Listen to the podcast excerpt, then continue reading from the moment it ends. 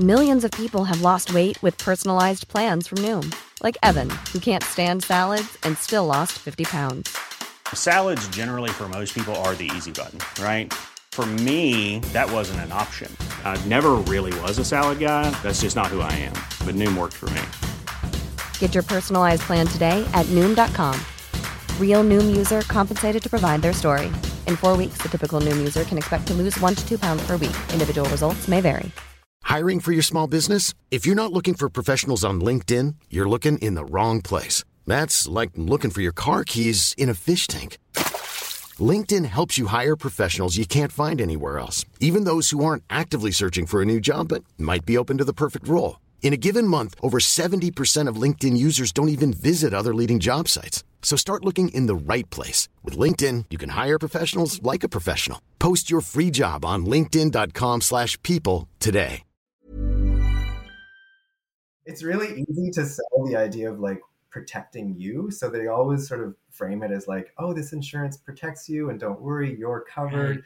But it's really not, it's not quite uh, like that. It's more, Yeah. it's like a financial tool. This is BIPOC Credits, a podcast highlighting BIPOC crew members working in the BC film industry. Listen in to stories from behind the scenes of your favorite films and TV shows. Together, let's celebrate the progress we've seen so far in becoming a more diverse film industry. Plus, learn how you can be a part of the BC film industry. Here's your host, Andy Wong. Hey guys, welcome to the bonus episode of this season with Front Row Insurance. We're incredibly grateful for this opportunity to partner up with Front Row Insurance because they also gave us $25 off coupon code for all of their services. I know there are a lot of filmmakers listening to this, and saving any bit of money for insurance when you're making a film at a really low budget really helps. So keep listening to find out how you can take advantage of this really sweet deal.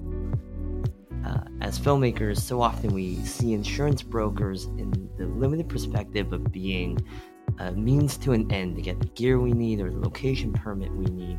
But in this bonus episode, David McLeish at Front Row Insurance really breaks down what it's like from the other side of the table. We get into the weeds of different types of insurance and what to expect when you have to claim each one of them. Understanding these situations before you have to deal with them in real life gives you such a strong upper hand. Uh, this way, you can prepare for any issues that could arise before they even happen. Things like E&O insurance, general liability, when it's actually right to get insurance. This is all information that, even if it could be a little bit mundane, is really useful to know.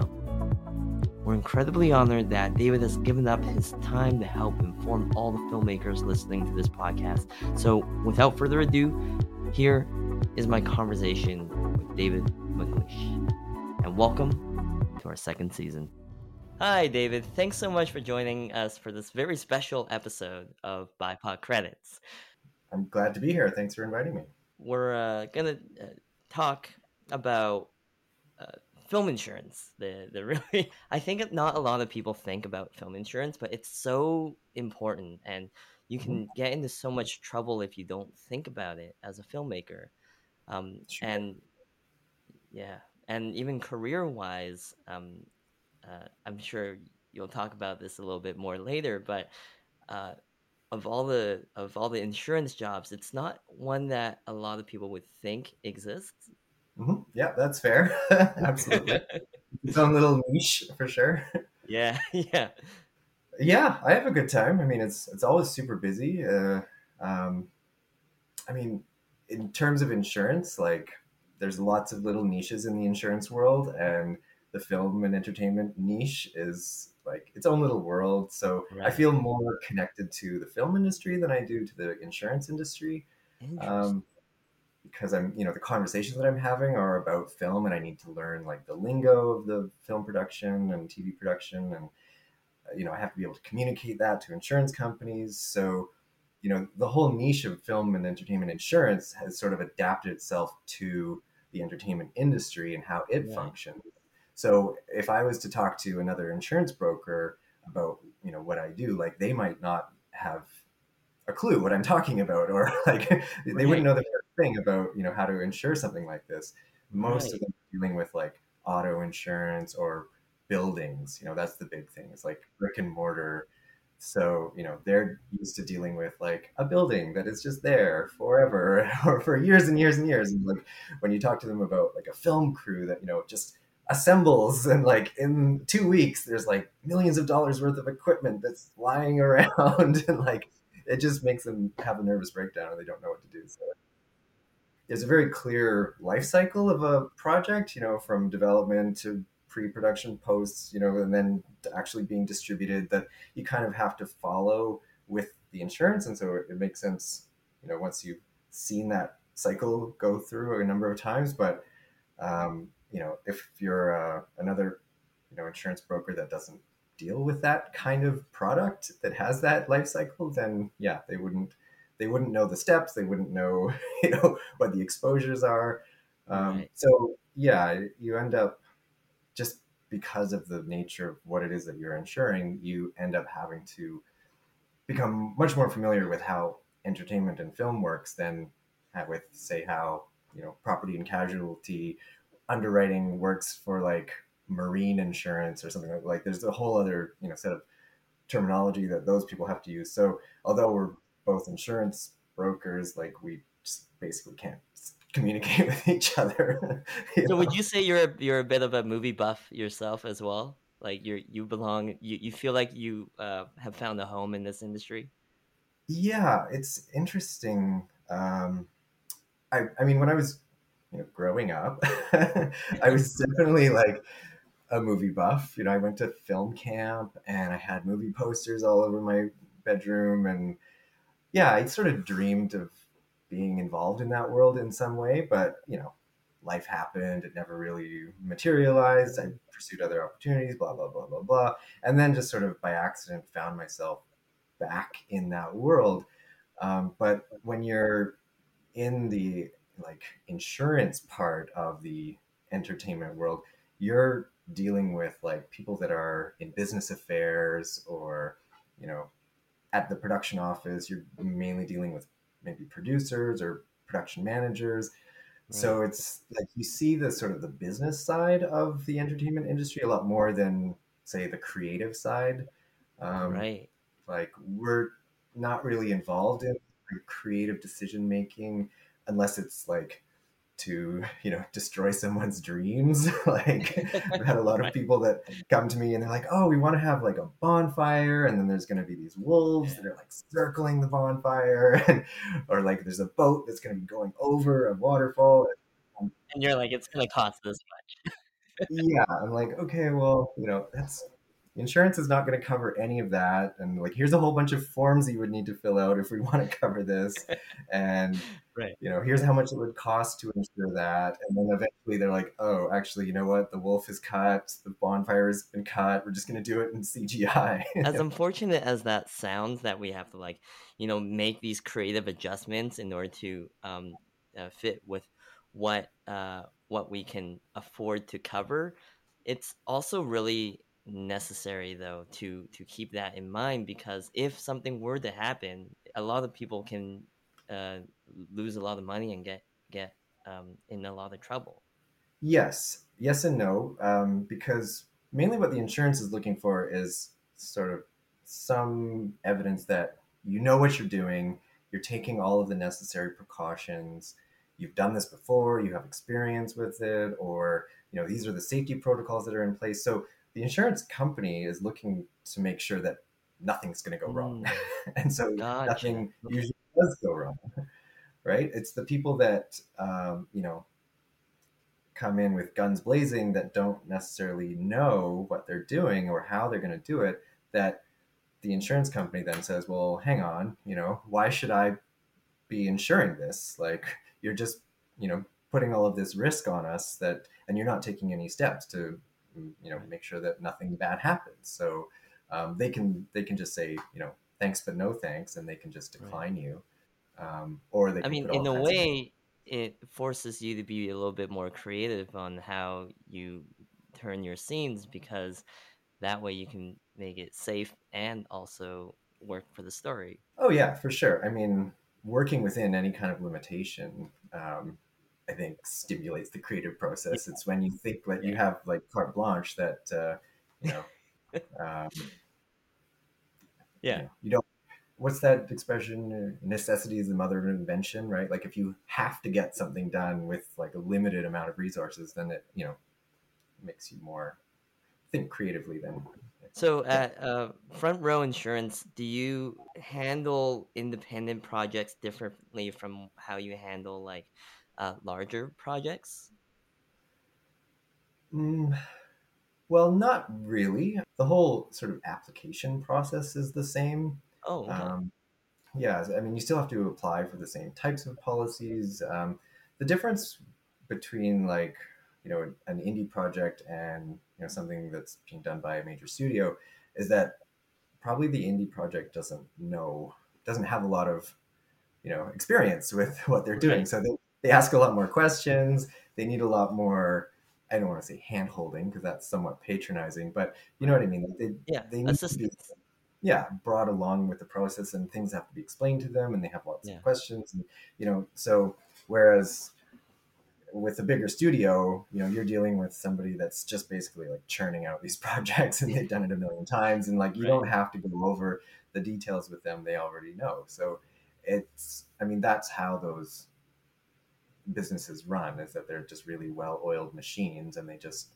you know, can right. make things happen. Whereas if you're responsible for everything and you're, you know, you're the producer, you're the director, you're the DOP, you're the, you're editing, you know, you, you have to wear a lot of hats, and one of those hats you're going to have to wear is, um, you know, business affairs and accounting and yeah. um, applying for permits and applying for, you know, so I can understand why you know you might not have like the mental space to, for the insurance part of it, but it's really important. It's uh, it is. Um, I mean, can you maybe talk about um, why it's uh, really important from your perspective why like especially for like independent uh, filmmakers and and i guess student filmmakers to to have this in mind mm-hmm.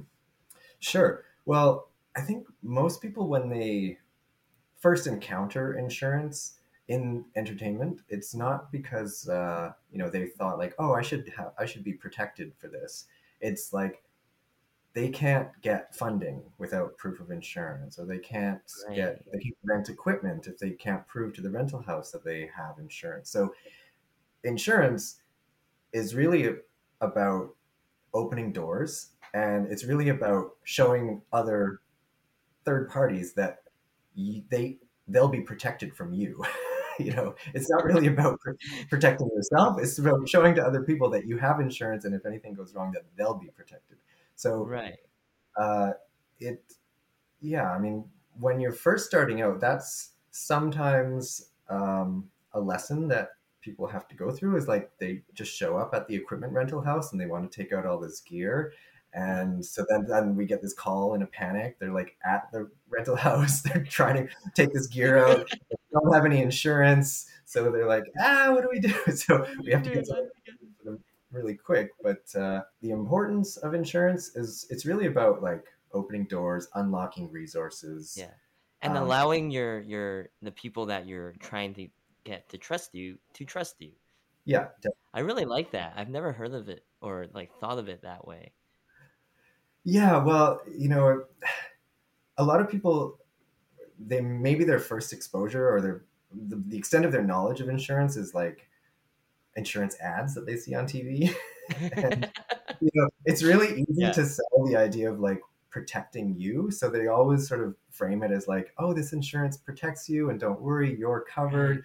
But it's really not, it's not quite uh, like that. It's more, yeah. it's like a financial tool, you know, it, yeah. it allows you to access huge sums of money that you otherwise wouldn't be able to access. You know, you can rent a million dollars worth of equipment and the reason you can do that is because you provide the rental company with proof that you have a million dollars worth of gear insurance or whatever. Yeah. So yeah, it's it's more of a like a a financial tool than it is like a you know a safety net or a personal protection plan or something like that. Right.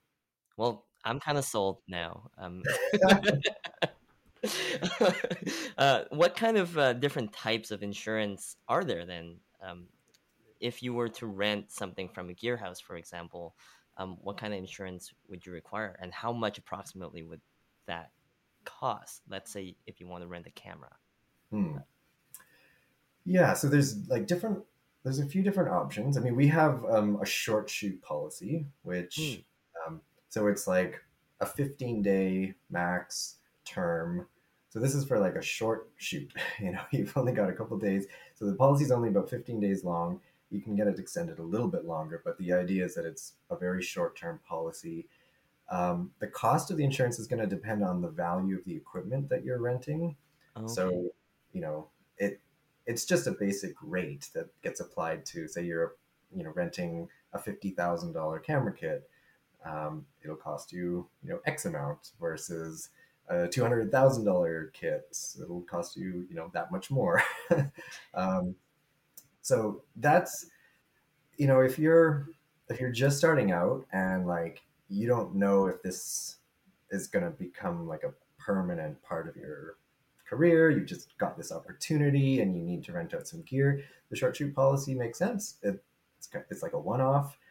Um, but if you're, you know, if you're doing anything more than just one shoot, then you should really be looking at annual policies. Um, and there's two different kinds. So there's a policy that's for producers who do you know multiple short productions throughout the year. So a lot of people will do you know corporate videos, commercials, music videos, um, shorts, uh, even some you know sizzle reels, things like that, that that are just short productions, but lots of them throughout the year. Right. So they can get an annual policy called the DICE. DICE uh, stands for documentaries, industrial, commercial, or corporate and educational films. So it's an insurance term to Hmm. kind of describe that type of uh, film, TV, video producer that does those kinds of operations. So, you know, you can be like a, a huge production house that does commercials, like million dollar commercials, and you could that would be the policy that you would need. So it's Right. it's not just you know for small time operations that are shooting music videos. Uh, you know, it, it can be like a, a very large policy. It's just a different way of ensuring production. Um, then the other type of policy is is a production specific policy. Mhm. So uh, you would have to get one of these like for Feature film or something like that. a feature film, TV series, um, anything that's you know has a feature length runtime. Um, so those will be very specific to that production. So like the Hmm. title of the project will become part of the policy. Um, your principal photography dates are part of the policy. Right. Um, so you know that's as opposed to a dice policy which covers multiple projects throughout the year and doesn't have isn't associated with any one specific project. So there's those two different types Right. of production policies. Can Um, I uh, go back to the dice uh, policies? I just have a question about that. Do you um it is the rate uh for how much you have to pay per year dependent on how many projects you shoot, or how how does that work? Yes and no. Um, so the rate on a dice policy is based on your annual gross production costs. Um, so basically, the gross budget of all of the projects that you insure through that policy during the year. So you might have, you know, two big projects that you do in the year, and that's it. And they each have like a three hundred thousand dollar budget. Um, so your premium for a dice policy would be based on that, based on six hundred thousand in annual gross production costs. But you know, if you shoot like lots of corporate videos and each one has a budget of like ten thousand, but you shoot you know sixty in a year, uh, you know, then you'd still be six hundred thousand. So it it's not so much the number of projects that you do in the year; it's the budget. The Um, budget of the projects. Okay. yeah. So if I wanted to like create like a, a, a YouTube series of cat videos, would you say I need any kind of like insurance policy for something like that?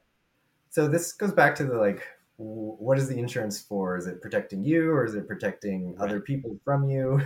I mean, if you're just like shooting videos of your cat in your apartment with your, you know, Right. camera, like maybe not, you know, maybe, but if you're out in the world, you know, if as soon as you're going on location anywhere, people Right. want to see proof that you have insurance. Um, So, so, if I was shooting like my neighbor's cats, then it depends on you know whether or not I'm gonna be putting a tripod on my neighbor's yard or something like that. Then I might Yeah. need an insurance policy. Yeah, well, I mean, in all cases, like we would recommend. I mean, I, you know, I'm an insurance broker, so of course, like buy all the insurance that you can afford, Yeah, right? yeah. But where you actually need the insurance is like if you're signing a location agreement. The Gotcha. location agreement says you can't come on this property until you provide us with proof that you have insurance. So Right. it it'll depend on the contracts that you're entering into. Um, Right. So Um, you know, YouTube cat videos, I'll maybe. right, right. Um, I like to tie that into uh, uh, E&O insurance actually. Hmm. Um, so, uh, what is E&O insurance, and do you think it would be beneficial for said cat videos? Ah, yeah. Okay. So E and O, um, it's like after the project is finished, you've got your finished product, and then you put it out in the world. So E and O is coverage for that phase of the project. Is when you have a project out in the world. So E and O is covering your legal liability for um, basically intellectual property right infringements. So you know misappropriation of a likeness, using people's music without their consent, um, you know, having a similar story or scenario or title. So once your project is out in the world, people can come after you and sue you for Mhm. you know libel, slander, copyright infringement. Um, so there's you putting a project out in the world actually exposes you to some risk, right? right, right. It depends on the kind of project. I mean, if it's like 100% original, totally creative, there's no like original, nothing's based on real life. Uh, there's no, you know, every, all the music is original. Like, it would be fairly low risk. So, you know, for a cat video, uh, like, there's pretty low risk there, I would say, Right. of somebody suing you for uh, you know some sort of intellectual property right infringement. Yeah. Um, Unless you're using like copyrighted music or something like that in the background. Yeah, yeah, yeah. So I mean, not zero risk, but a lower risk. But Right. you know, insurance is similar to the other, you know, what we were talking about with the production insurance, in that um, you know you're going to be required to have E and O by a distributor. Oh, So okay. the distribution agreement is going to say, you know, what type of E&O policy you need to have, what the limits need to be, how long it needs to be in force for. So it's sort of it's it's again, it's not one of these things that like you just get because you think it'll be good to protect yourself. It's like you can't distribute your project. Right. they won't air it unless you provide them proof that you have errors and omissions. Um, so the other part of How long do these E&O uh, commissions uh, last for? What would be like a average time frame for one of these accounts? Yeah, um, so an average E&O policy will be about three years long. Um, Oh, okay. And there's, but they can be longer. Um, and there's two different types of E&O policies. So there's um, what's called a claims made policy, and then an occurrence based policy, and they function differently. Um, so a claims made policy means that while the policies you can only make a claim while the policy is in force and then once the policy lapses you can no longer make a claim. Oh, Uh, so it's it's more common in canada because it's less expensive than an occurrence-based policy generally. Um, and it's you know for most projects it's pretty uh, pretty safe bet because if anybody's going to bring any kind of lawsuit against you it's usually going to happen in the first three years after your project is aired. I see. Okay.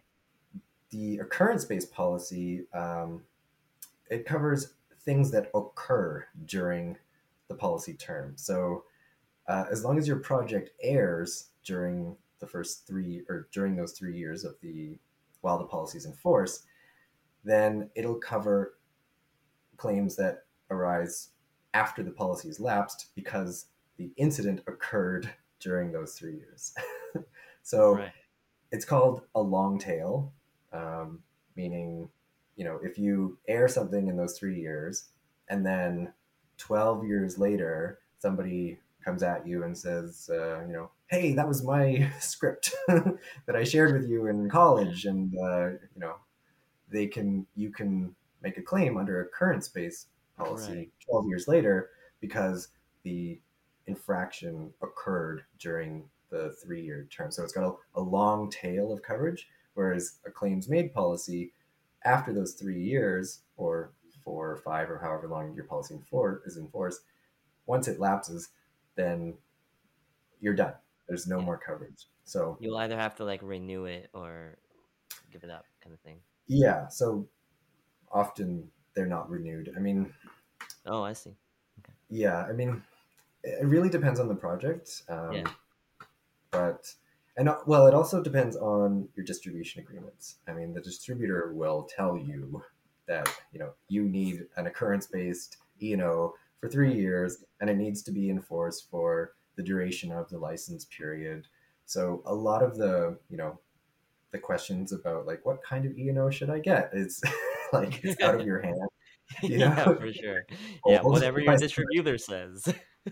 exactly yeah so um, you know good lesson read your distribution agreements ahead of time Right. um, but you know if you're not entering into distribution agreements at this point um, Right. but you you do have you know information and uh, products that you're putting out in the world like cat videos um, sure like it, you know you could look at getting an E&O policy and Mhm. um, you know but the thing about E&O is that lawyers are involved Oh, Lawyers are involved. Okay. Yeah. Right. in the application process. So part of what your the application for you E&O is looking at is what are your clearance procedures, um, meaning you know have you had a media lawyer review the script and review the final cut and you know have they gone through this checklist to make sure that you've obtained all of the necessary licenses for the music that you're using for the people that appear on camera with you um, any film clips that you're using? So Right. the application for E&O is partly done in conjunction with your media lawyer and Oh, they sign up and they say you know yes we have done this. Yes we have obtained licenses or, or we will at some point and so, So it's not something that like any filmmaker can do by themselves. It, there's legal. There's a legal team behind actually uh, getting this agreement. uh, yeah Insurance. yeah i mean if it's if it's a project if it's like a movie um, or feature or a tv series or something then yeah definitely you would have to have a media lawyer involved so i have worked with people who are like internet content producers uh, and trying to get you know for them but it's very challenging because that's what the insurance companies are looking for is what are your clearance procedures and usually the answer is i don't have any Yeah. Well, yeah. Exactly. uh, so you know then the insurance company just says well sorry i mean there has to be some sort of safeguards in place Mm. so i think uh, people sometimes think about insurance as like the first line of defense and it's really like the last line of defense Millions of people have lost weight with personalized plans from Noom, like Evan, who can't stand salads and still lost 50 pounds. Salads, generally, for most people, are the easy button, right? For me, that wasn't an option. I never really was a salad guy. That's just not who I am. But Noom worked for me. Get your personalized plan today at Noom.com. Real Noom user compensated to provide their story. In four weeks, the typical Noom user can expect to lose one to two pounds per week. Individual results may vary. Hey, it's Paige DeSorbo from Giggly Squad. High quality fashion without the price tag. Say hello to Quince. I'm snagging high-end essentials like cozy cashmere sweaters, sleek leather jackets, fine jewelry, and so much more. With Quince being 50 to 80% less than similar brands. And they partner with factories that prioritize safe, ethical, and responsible manufacturing. I love that. Luxury quality within reach. Go to quince.com slash style to get free shipping and 365 day returns on your next order. Quince.com slash style. Hiring for your small business? If you're not looking for professionals on LinkedIn, you're looking in the wrong place. That's like looking for your car keys in a fish tank.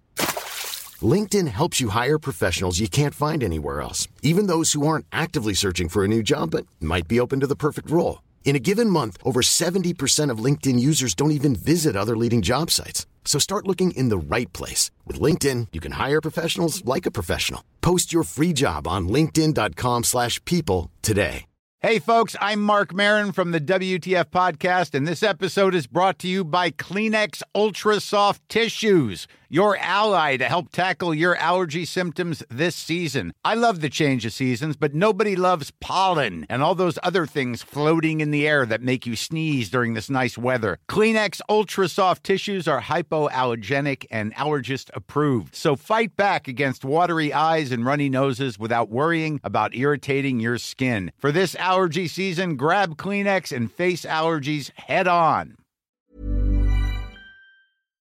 After you've taken all of the necessary precautions, you've done everything right, and then something bad still happens an accident, right? right? That you couldn't right. have prevented, you couldn't have foreseen. And then you suffer this loss, and then the insurance comes in and makes you whole again after you've suffered this loss. But they uh-huh. don't want to be, you know, protecting you if you're not taking any steps to protect yourself right first. So you would, you know, you'd have to demonstrate to the insurance company that you talked to a media lawyer, you have clearance procedures, you've got takedown procedures. You know, like what are your safeguards in place to prevent there ever being an intellectual property right infringement lawsuit or a libel slander lawsuit? Right. Uh, and if you don't have any of those safeguards in place and you don't have any protocols, um, you know, then you probably won't be able to get insurance. right um, especially E&O insurance. I guess like you would need all those things um, specifically for that E&O, yeah. E&O insurance. Um, that, yeah, thanks yeah, for that. That's really informative because uh, I had no idea. Uh, I'd like to uh, talk about like uh, COVID policies, if you know anything, if that's uh, something you're comfortable about. Yeah, um, well, sure. I mean, at this point, there are none. Oh yeah. um, so all of the insurance companies are excluding COVID and communicable diseases on their policies. Um, it's kind of like after 9-11 all of the insurance policies introduced terrorism exclusions and they're still there they're still on those policies um, oh, it's just okay. not necessarily top of mind but right. like it's it's not like they've you know okay, the threat of terrorism is over, everyone's back to normal, so we'll remove these exclusions. It doesn't cost the insurance company anything to have that exclusion on the policy, yeah. so it's just basically there indefinitely, gotcha. and that's the expectation for right. COVID. So if um, if any production gets delayed and we have to pay actors holds and things like that, then all of that has to go out of pocket, and there's no insurance that can be had to cover that, right? That's not entirely correct. So oh. Telefilm has um, a, a, relief fund um, that you can apply for that will compensate productions for uh, losses due to uninsured losses due to COVID. Oh, so okay. um, it's a temporary. It's you know in like catastrophe uh, insurance, like if people are living in a flood zone and they're not eligible for flood insurance because they right. are in a floodplain. Um, there are government programs that they can apply for to get assistance um, mm. if they suffer a flood loss. So it's similar to that in that the insurance companies have said, okay, we're not going to be covering any losses, uh, production shutdown losses due to COVID. So then the government stepped in and is providing this temporary temporary relief fund through Telefilm um, that you can apply for um, you you know, it's not an insurance product, so I don't actually know very much about it. Um, it's applied for through Telefilm, um, and it's being used widely. I mean, they need certain Right. they need some documentation from their insurance to show you know that they have COVID exclusions on their policies to make them Gotcha. eligible for this uh, relief, and you know, it they're asking for cast logs. Um, so cast is part of uh, the coverage that you can get on a, a production policy. So they want to know the names of the cast members that are insured. Right. Um, so that's in Canada. That's Telefilm. So it's Yeah. it's just a Canadian um, fund. In the U.S., there is actually uh, insurance products that you can get for COVID, but I'm not licensed in the U.S., so I don't know Yeah. anything about it. That's okay. This is a very Canadian focused uh, podcast, so we'll uh, we'll keep it with what we know in BC. sure. Talking about actors, um, front row doesn't like the the short insurance doesn't cover actors, does it? No, it doesn't. Um, yeah, so cast insurance, I think, is not very well understood. Um, hmm but so I'll, I'll I'll explain it to you here and now. Yeah, Um, yeah. No, please, yeah. you're not cast insurance isn't really insuring the cast members themselves. Um, they're insuring the risk that these cast members pose to production. so um, they're what you're insuring is you know, production delays due to an injury or illness of one of your cast members. So, you know, if you're halfway through principal photography and a cast member dies, you know, which is the worst case scenario, um, you the insurance obligates you to complete the project. You can't just abandon it. I mean, you can get abandonment coverage. We can talk about that later. But generally speaking, the idea is that you've got to, you know, pick up and keep going and finish the project, which means you need to recast the role. You need to reshoot all of the scenes that that person was in. So there's all of these budget overruns that you incur because this person died that you know weren't part of the initial budget, um, and those extra costs are insurable. Hmm. Um, so that's what cast insurance is is covering. It's really the risk that the cast member poses to production, um, and you know the risk of not being able to complete the project. Um, Right. more simple examples are like you know a cast like cold sores are a big thing in cast insurance because Really? you know if you're shooting a rom-com Yeah. and your your leading lady gets a cold sore like you got to shut down you got to stop and wait until the cold sore goes away um, yeah. To finish the project. So there's a lot of questions that get asked about like cold sores and you know whether or not you're taking proper precautions and taking medication. So simple things like that, or like getting a rash. Like Wow. you can't shoot if your leading lady's got a rash on her face, so you've got to Right. shut down and delay. And then there's all of these extra costs, like pay for locations, pay for equipment rentals, Yeah. crew. Right. Um, so all of those budget overruns are what you're insuring when you're insuring cast. Um, but to get the cast insurance, the cast members need to fill out a medical form. I mean, you can just declare the cast members, um, and that will cover them for accident only. So, you know, if they're hit by a car or they fall down the stairs or something like that, um, you know, you can just get coverage just by declaring the, the artist's name to the insurance company. But if you want them to be covered for sickness and illness and death, and um, then the insurance company needs to review a medical, um, and they might, you know, exclude things like if uh, they've got, you know, a heart condition, they might just exclude any losses related to this cast member's heart condition or or whatever. Um, so because cast members are filling out these medical forms and they're disclosing personal medical information, which needs to be very carefully handled and protected, yeah. uh, they maybe are under the impression that they're being covered for their like health or something. right. But it's not really about them. It's about like it's about Oh, the bottom line and the project and the production. So it's sort of like a interesting, delicate conversation that you have to have with cast members, like where you're asking them for medical information, but like, yeah.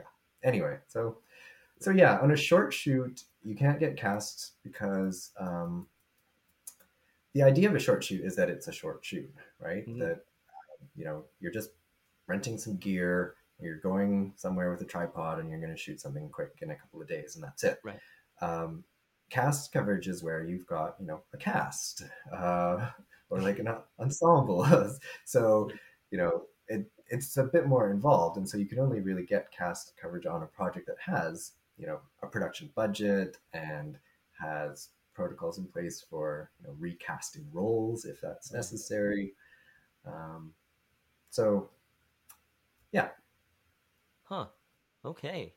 Um, that's really, really interesting because I, I had no idea. And uh, I believe um, uh, there's a company called AFBS that UBCP, our, our acting union, um, always recommends when we want to actually cover the cast. I like any injuries on set or anything like that. I think yeah, that would be the uh, the cast injury uh, um, coverage.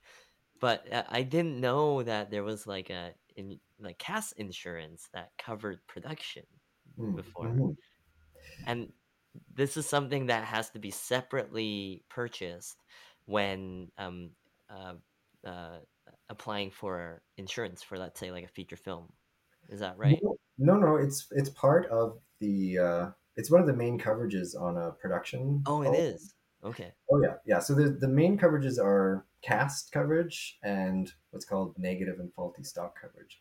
So um, cast cast claims can be like the biggest claim ever that a, a production incurs. Like I think Yeah. the classic or the one of the biggest ones was um, Heath Ledger, who Right. died halfway through filming uh, What- the yeah. Imaginarium of Doctor Yeah. Parnassus Right. uh, you know, so there was a huge cost associated with that, and then they recast the role with I think three different people: Jude Law and uh, I can't remember who else, Yeah. but uh, Colin Farrell, I think. And, um, but you know, all of those costs associated with what production had to do come to a grinding halt, and then recast these roles, and then restart production Yeah. as a result of Heath Ledger's death was, you know, in the millions, tens of millions of dollars uh, Right.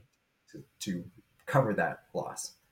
But So, all of that additional uh, shooting and those cast members would be covered by insurance. Is that right? uh, so the cost of doing those extra shoots. Um, Gotcha. so what the insurance company would look at is, you know, what was the initial budget for this project? If nothing had gone wrong, wrong, you know, what were you budgeting for?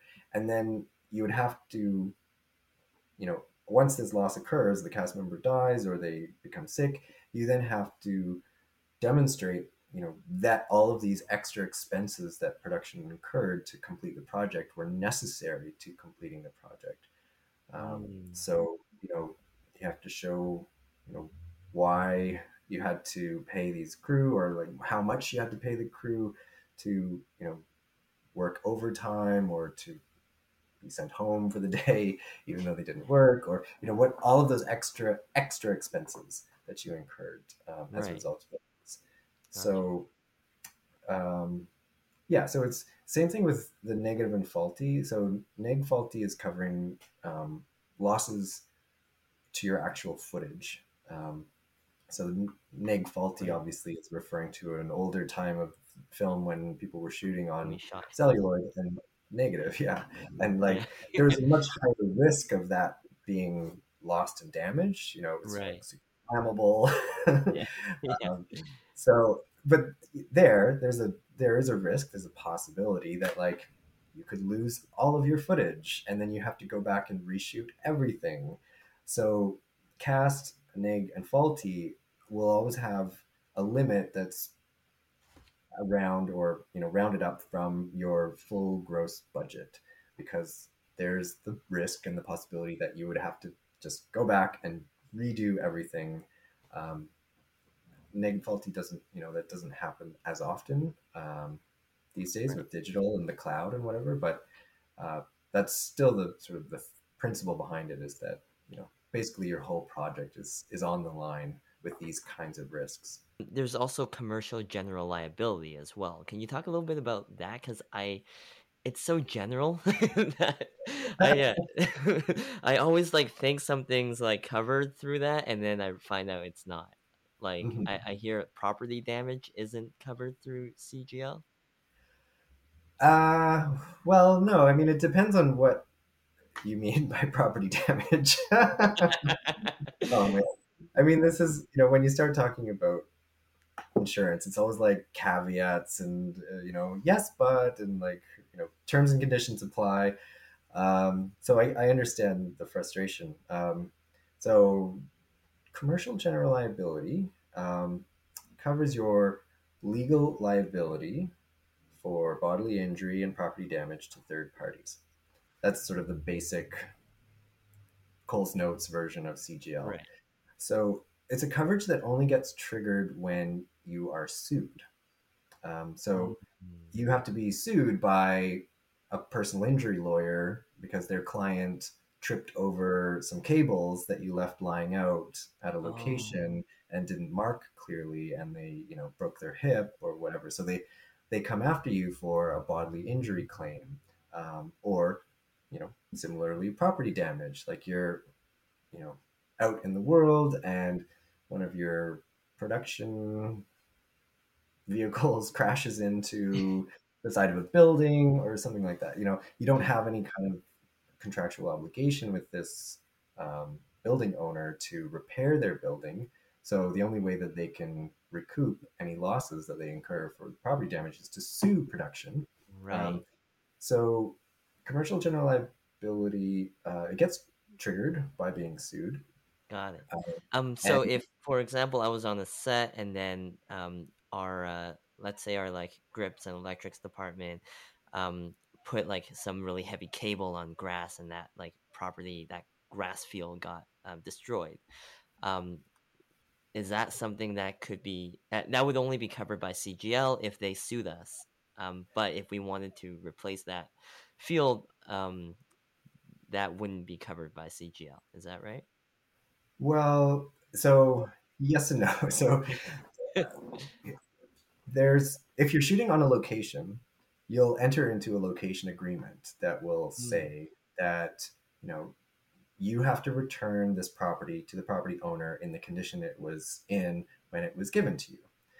Um, so that creates a contractual obligation that you that production has to repair damage to property. Um, that's no longer covered by the CGL. It's covered by something called third party property damage, which Gotcha. is coverage under the production policy that's just like um, an equipment equipment coverage. You know, you drop a camera or you you know something burns Mm. down, lighting equipment gets destroyed. You have an obligation with the rental company to repair or replace that equipment. So you can just make a claim under your insurance and repair uh, the camera gear or have it re- have the you know rental house re- reimbursed for the repairs. Same thing with a location agreement. Because you have this contractual obligation to repair damage to the property. You can then make a claim under your insurance to you know say okay well we damaged this lawn by putting these cables down here and the homeowner is upset with us and wants the lawn replaced. And then you know you send photos of the before and after to the insurance company and they say okay fine whatever. And you know they put it down some new sodding. So there's no lawyers involved because you already have that contractual obligation to repair the lawn or repair the location. Um, in the absence of that contractual obligation the only way that you know um, a third party an innocent bystander can go after you is by suing you. So that's when the cgl gets triggered. And the cgl you know once you get served notice um, you have to put the insurance company on notice. And they have the right to defend to settle out of court it's sort of out of your hands at that point like how Oh, okay. it's going to be how it's going to unfold you know so they they might even if you don't think you did anything wrong they might just settle so they don't have to pay lawyers to go to court Right. uh, but if they think that you know there's a chance that so to actually have damages awarded against you by the courts, the court has to find you negligent. That you know it wasn't just an accident that you didn't take necessary care and you didn't take the necessary steps, precautions to prevent property damage or bodily injury. So they have to find that you were negligent in some way, and then they'll award the courts will award damages. So if the insurance company thinks that, you know, they have a case to be made that there was no negligence here and that they shouldn't be paying out millions in damages uh, just because they got served a letter from a personal injury lawyer, then they might take it to court and defend you, and then they'll pay for the legal costs. And but it's up to them, to, right. know, because they're the ones that are paying the bills at that point, so they right. can decide. You know, do we want to pay for all these lawyers to? Um, yeah, so yeah. sometimes people think that CGL is like, you know, like they've got a lawyer in their back pocket. and then yeah send the lawyers, you know, but it's really not up to you. And the third party property damage covers, uh, is that the same for covering gear as well? Um, if we, and is, uh, is that, um, coverage in our just regular like production coverage? Yeah, so those will be two different coverages, but they're both part of a regular production package. Hmm. Um, so there'll be what's called miscellaneous equipment or production equipment, and that's all of your gear, cameras, lighting, sound, grip gear. Um, some insurance companies include uh, vehicles in that, but others don't. Um, so it's that's all of your equipment, um, miscellaneous equipment. And can you talk a bit about like what the deductibles for those would be, and and how deductibles work in insurance? It can vary. Um, I mean, uh, on an equipment coverage, the deductible can be anywhere from 2,500 to I've seen 10,000. Um, okay. it, sometimes it'll depend on, you know, the kind of gear that you're using or where you're filming. Um, a $10,000 equipment deductible would probably only be on a project that's like shooting internationally. So equipment is being shipped all over the world if you're you know doing a lot of aerial or underwater photography or things like that where there's a higher risk that equipment is going to be damaged then the insurance company might pose a higher deductible but uh, you know a typical equipment deductible would be about 2500 um, for gear right. uh, and is and that third... something that like we would have to pay in order to get our coverage uh, in order to get our insurance or is that something that you guys would um, take off how much money you guys give us back? Like, how does that work? Yeah, it it depends um, on you know how the claim gets settled with the insurance company. Um, usually, what will happen is, um, I mean, they'll they'll all be on a reimbursement basis, um, typically. Mm-hmm. So it's only after you've you know replaced all of this camera equipment or repaired it that you submit the invoices to the insurance company, and then the insurance company will reimburse that amount less the deductible. Say, gotcha, so gotcha. That's often one way it's done, but you know, sometimes uh, like you might have to pay the insurance company back the deductible. um, it it really depends, but uh, so the idea of the deductible is that you the insurance company won't cover any losses um, up to that amount. So the the intent of a deductible is to prevent what the insurance industry calls nuisance claims, um, which right. are little, you know, I dropped my iPhone in a puddle. Um, you know, like the insurance company doesn't want to be dealing with lots and lots of little nuisance claims. So yeah. they say, okay, anything over and above this is no longer a nuisance. It's actually legitimate loss. So we'll cover those things. Right. Um, you know that for people just starting out who like maybe all they have is like fifty thousand dollars worth of gear, you know that can be a hard pill to swallow for sure. Yeah. Um, but you know, once you're dealing with big productions and million dollar budgets, and it's just like it's just part of the machinery of the cash flow, you know. For sure. So um, I just have one more question. What would you say is the thing you love about like film insurance specifically? Well, I love like feeling sort of a part of that world. you know, um, if it's if I can even say that I'm a part of that world, but you know, it's like Definitely you can. I, I can communicate more with people in the film industry than I can with people in the insurance industry. I kind of know what's going on in the in, entertainment world, like you know, mainly in Vancouver, but you know, I'm just sort of up on the business side of it. So that that was really interesting. It's like seeing coming at this part of the industry or entertainment. Like everybody watches movies, everybody Yeah. watches TV Right. and loves that. And like, so of course I did as well, but I got to see this whole other side of the machinery of like how movies actually get made and how TV shows actually get made and, and talking with people that are working behind the scenes in the sort of business affairs, looking at production budgets, looking at like Right. actual mechanics of how it all gets done and being you know one tiny little cog in that wheel this uh, provides me some measure of joy i guess so it's yeah i mean there's a lot worse places you could be if you're Yeah. uh, an insurance broker it's um, Yeah. Same same for me as well. I, I, I love I love like the, the the film industry and how it all works and, and that machine. It it's so fascinating. So I can completely relate to that. Totally. yeah well, thank you so much, David. This has been really fun. yeah it was great it was yeah it was super fun yeah, I've learned so much. Uh, like honestly, thank you. All right, that's it for this episode. Thanks so much for listening, guys. As I promised, the next time you're making a film and need to get insurance through Front Row, use the coupon code BIPOC credits dollar sign 25 off to get $25 off your order. I'm not being paid by Front Row or anything. This isn't necessarily a sponsorship. If you have other insurance brokers, feel free to use them. However, I know a lot of people in BC use Front Row as their insurance broker. So if this helps you out, then that's awesome. I'm just excited that I can help alleviate the financial burden of getting insurance for making art.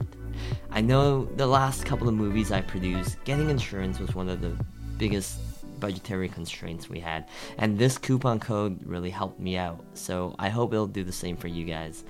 Um, we also have this code on our Instagram as well as our newsletter, so be sure to sign up for those to easily copy and paste the exact code during checkout. I hope you guys found this episode as informative as I did. Don't forget to check out my other episode I released today with Bright Lights producer Aaron Au talking about being a producer for Netflix. Have a fantastic week, guys, and I'll see you on set. Thanks for listening to BIPOC Credits by Andy Wong. This episode was produced by Nightingale. Our editor is Rihanna Toy. Graphics by Joshua Lamb. Theme music by Peter Robinson and Patrick Fiore. Intro and outro voiceover by Mike Lee. Thank you to our community partner, CultureBrew.art, for supporting us. Don't forget to like us on Facebook and Instagram at BIPOC Credits. If you're enjoying what we're doing here, subscribe to our newsletter to get all the juicy information we didn't quite get to in this podcast. Thank you once again for listening to BIPOC Credits.